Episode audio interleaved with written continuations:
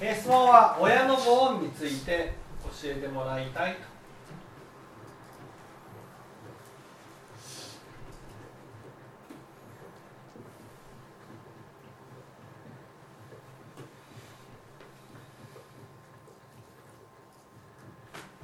でここでポイントなのは親というのはね、えー、私のね肉体を産んでくれた親のことを仏教では親というわけではありません。ね。逆に言うとその親ね親はいるんだけど親はいなかったいわゆる産んでくれた親はいるけど心を育ててくれないかねくれるような親がいなかった人が五逆罪。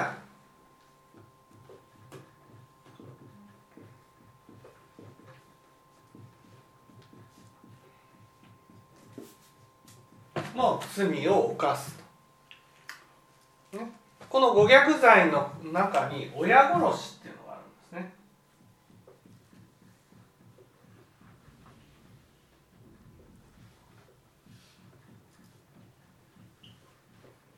親殺しって何かっていうとねその親に対してね、えー、口答えをしたり親に対して罵ったり親に対して非難をしたり親を悲しませるようなことをすることが親殺しです。ね、親の心を、ね、痛ませるようなことをすることが親殺しです。じゃあなんで親殺しになるのかそれはその私たちね私たちの心っていうのは、ね、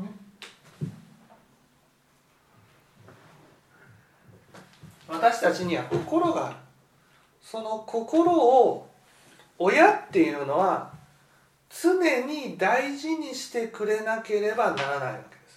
一番はね親のやるべきことって何かというと子供のことをいつも見てあげることなんです。それが親の仕事です、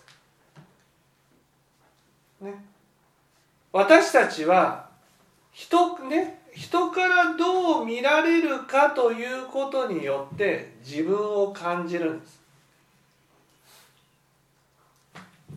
で多くの人は多くの人はその仏教で言われる親がいない。だからどうなるかというと人からね見てもらうためにはつまり自分のこと親っていうのはね自分のことをいつも見てくれる存在。頑張っていても落ち込んでいてもできている時もできていない時もいつも見てくれる存在が親なんです。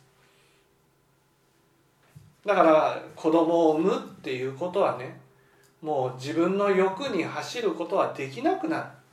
なぜかって言ったらねもう時間があったら子供のことを見てあげなければならない。からところがねいや世の中には親はいてもねその親が子供のことを見ておらずに、えー時間ができたら欲に流れてしまうことが多いと思うんです。そうなるとどうなるか。どうなるかというとね子供は人から見てもらうためには価値がなければ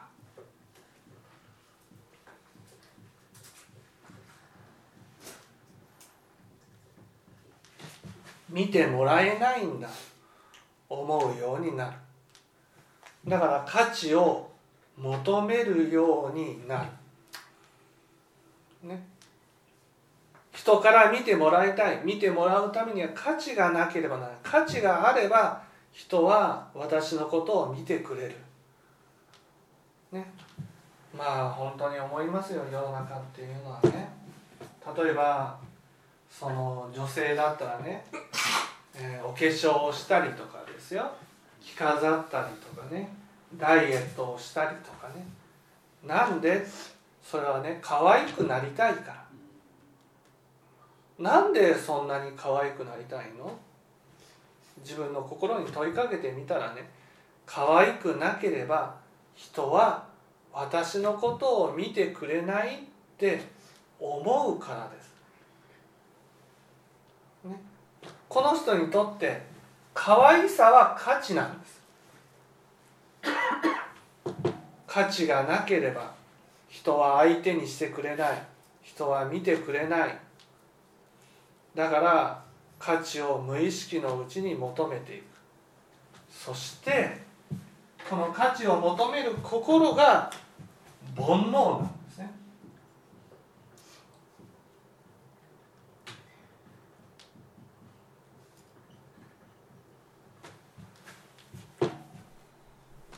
そして煩悩で苦しむことになる。人から見てもらえたら嬉しいけど見てもらえなかったら悲しいっていうふうになる。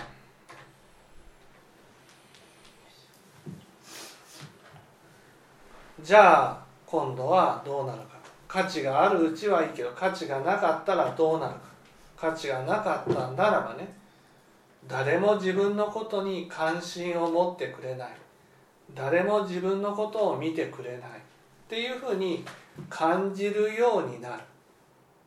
そうすると自分を感じないこの寂しさをですねどうするかというと自分を傷つけて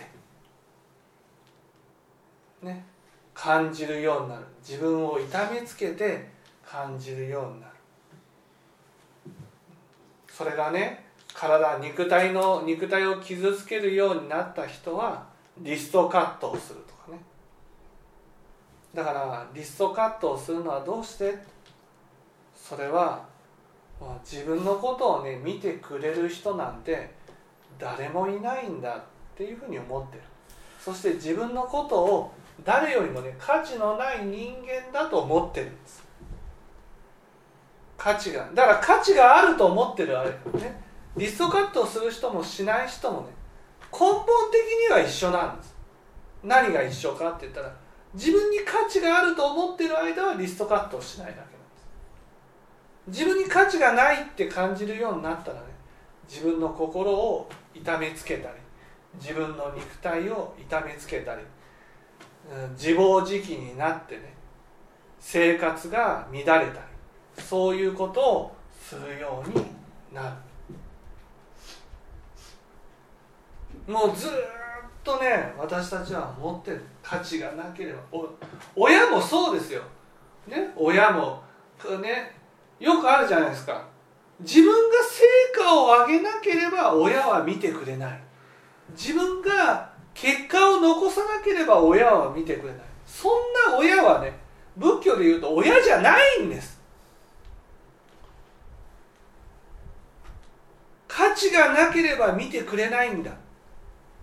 その親にとって嫌な、ね、親になったら見てくれないんだ。こういうふうに思ってしまう。それが世の中の人っていうことです。みんな親がいない。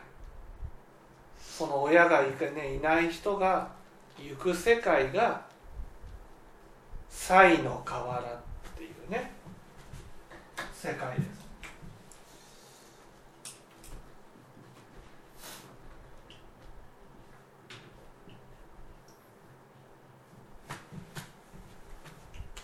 才の河原って何かというとね子供たちが泣きながら、ね、親を思い一つ積んでは父のため石を積むんですね。二つ積んでは母のためと。何て言うんですかね。その子供とかがね。見て見て見て見てほら100点取ったよ。すごいでしょ。ねえねえねえこんなに頑張ってるのすごいでしょ。そういうふうにやっている姿を見てね。ああこうでもしないと親は見てくれないんだなっていうふうに思うわけです。ねえねえここんなに頑張ったよ。こんなに頑張ったよ。こんなにやったよ。こんなにいい成績取ったよ。こんなに頑張って100点取ったよ。それが石積み。一つ積んでは。だけどねそうやって成績が良くなるとね良くなったことが当たり前だって思うようになる。だから良くなった人に対して子供に対して親が見てくれることがなくなる。そうすると今度は石の上に石を積む。もっと頑張らなければ見てくれない。ね。もっと結果を残さなくちゃ。もっと例えば芸能界に入ったらね売れなければ。人気者にならなければ。有名にならなければ。知名度が上がらなければ。親は喜んでくれない。こういうふうに思う。そうやって、えー、一生懸命親のために親から見てもらいたいがために親に分かってもらいたいがために親の目が私の方に向くために頑張っていった結果石はどんどんどんどん高くなってやがて無常の鬼によって崩される、ね、そうすると今度はまた泣きながら石を積んでいくと。それを果てしなく繰り返していくのがこれが才の河原という世界。親のいない世界なんです。親はいるんだけどだから皆さんの周りでね「ねえねえこれはすごいでしょ」って親に言ってる人を見たらねああこのこの人の親は子供のことをいつも見てくれないんだなと「ねえねえすごいでしょこんなにやってるすごいでしょ」って言ってる子供がいたらね。ああ親は見てないんだな。そして見てくれなくてね。自分を感じるために自分を傷つけてきた人が今度本当の親に出会った時にね。自分が傷ついたこの心の傷を相手にぶつけて分かってほしい。こんなに私はあなたがね来てくれなかったがためにこんなに苦しんでこんなに傷ついてきたんだよっていうことを分かってほしくてね相手を傷つけるようなことを言ったり相手を罵るようなことを言ったりそれが親殺しなんです本当に分かってくれる人がいたからこそね。そしていつも見てくれてほしいからこそ相手を罵ったり相手を傷つけたりするのが親殺しなんです。だからそういうふうに親殺しをしてくるね子供に対してね仏教ではねこういうことをするのを親殺しって言うんだよってね言うんじゃなくてああこの子この人は傷ついている気持ちを吐き出したいんだなと思ってね受け止めてあげることが大事なんです。そして親というのはこの子が価値があるとかないとかできるとかできないとかそんなこと関係なくねいつも見てあげることが大事なんです。いつも見てあげる。いつも子供がね「ママ見てパパ見て」って言ったらねいつも「うん分かったよ」って見てあげられる。価値があるとかないとかそんなこと関係なく子供のことをいつも見てあげられるような親に育てられた、ね、人は価値にとらわれることがなくなる。価値があるとかないとかそんなことにとらわれずにね生きていくことができる。だから煩悩から離れられるし、苦しみもない。本当にね親は大変ですよ。見てあげる。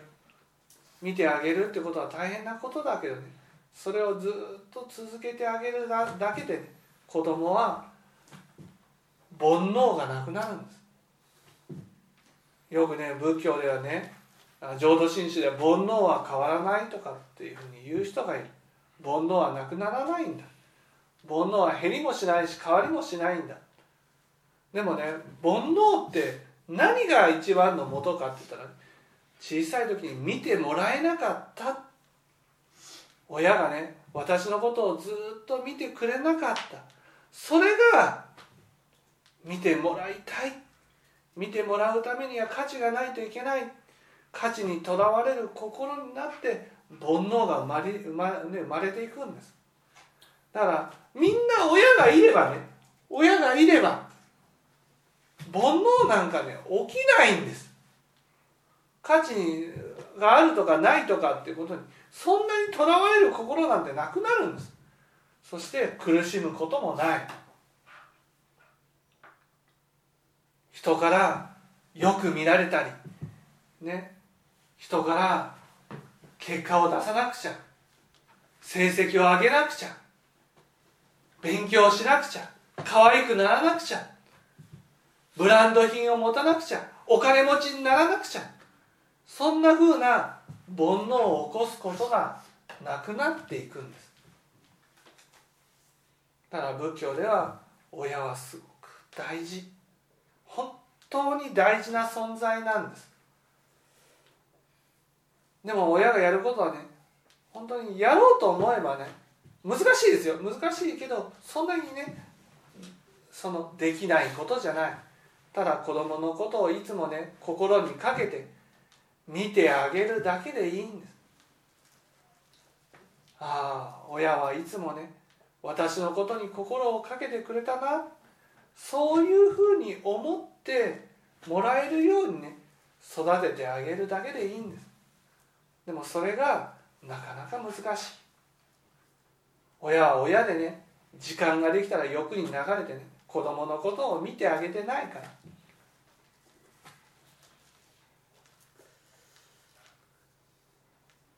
だから見てあげるだけでいいんです。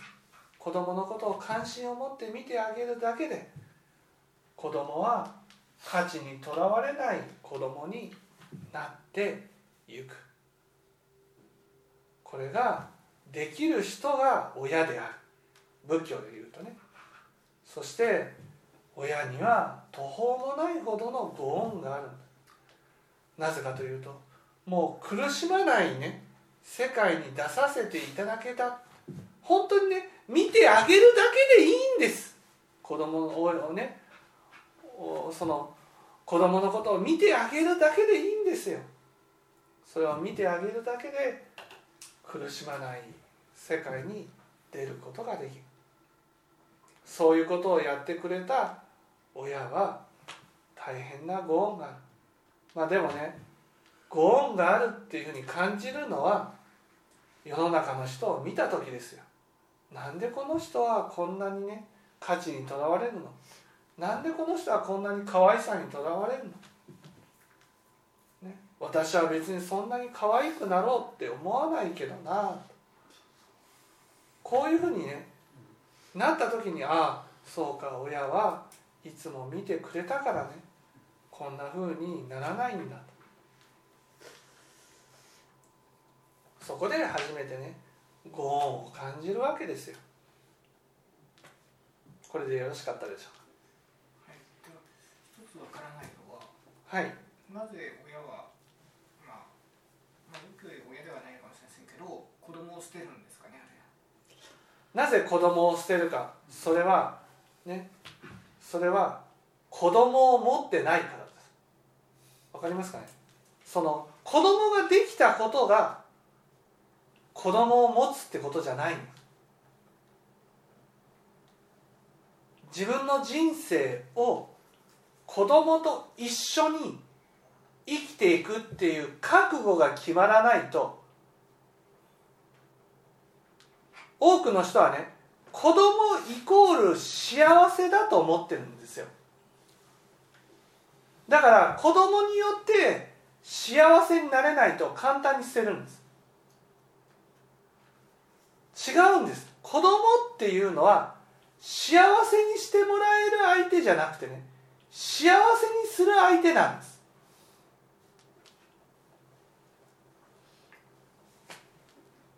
だから多くの親はねまあこいつなんだけどね子供に親を求めちゃうんです。つまり子供に見てもらいたいと思うんです。私のことを。幸せにしてもらいたい。親が欲しいんです。親が欲しくて結婚その子供を産むんです。そして子供子供のためにね苦労するっていうことが分かった時にね親としては子供を捨てるんです。それはその捨てた親自身がね親がいなかったんです。親が。親がいたらねどうなるかっていうと私も誰かを幸せにしてあげたいって思うんです。違うんですよ。世の中でね結婚して離婚する人がいる。なんで？それは幸せにしてあげたいからじゃなくてね幸せにしてもらいたいからなんです。子供を捨てるね親がいる。なぜ？それは子供によって幸せになりたいからなんです。幸せにしてもらいたいからなんです。だけど子供がいることによって幸せになれないと思ったら捨てるでしょ？ね？違うんです。本当は子供を持つっていうことはね私が幸せになったからね。その幸せ今度は誰かの、ね、幸せのために生きたい。誰かを幸せにしてあげたいがために生きたい。こういうふうに思う。それが子供をね持つっていうことなんです本来の意味は。でもそれは仏教の環境の中で育てられないとねそんな気持ちにはならないんです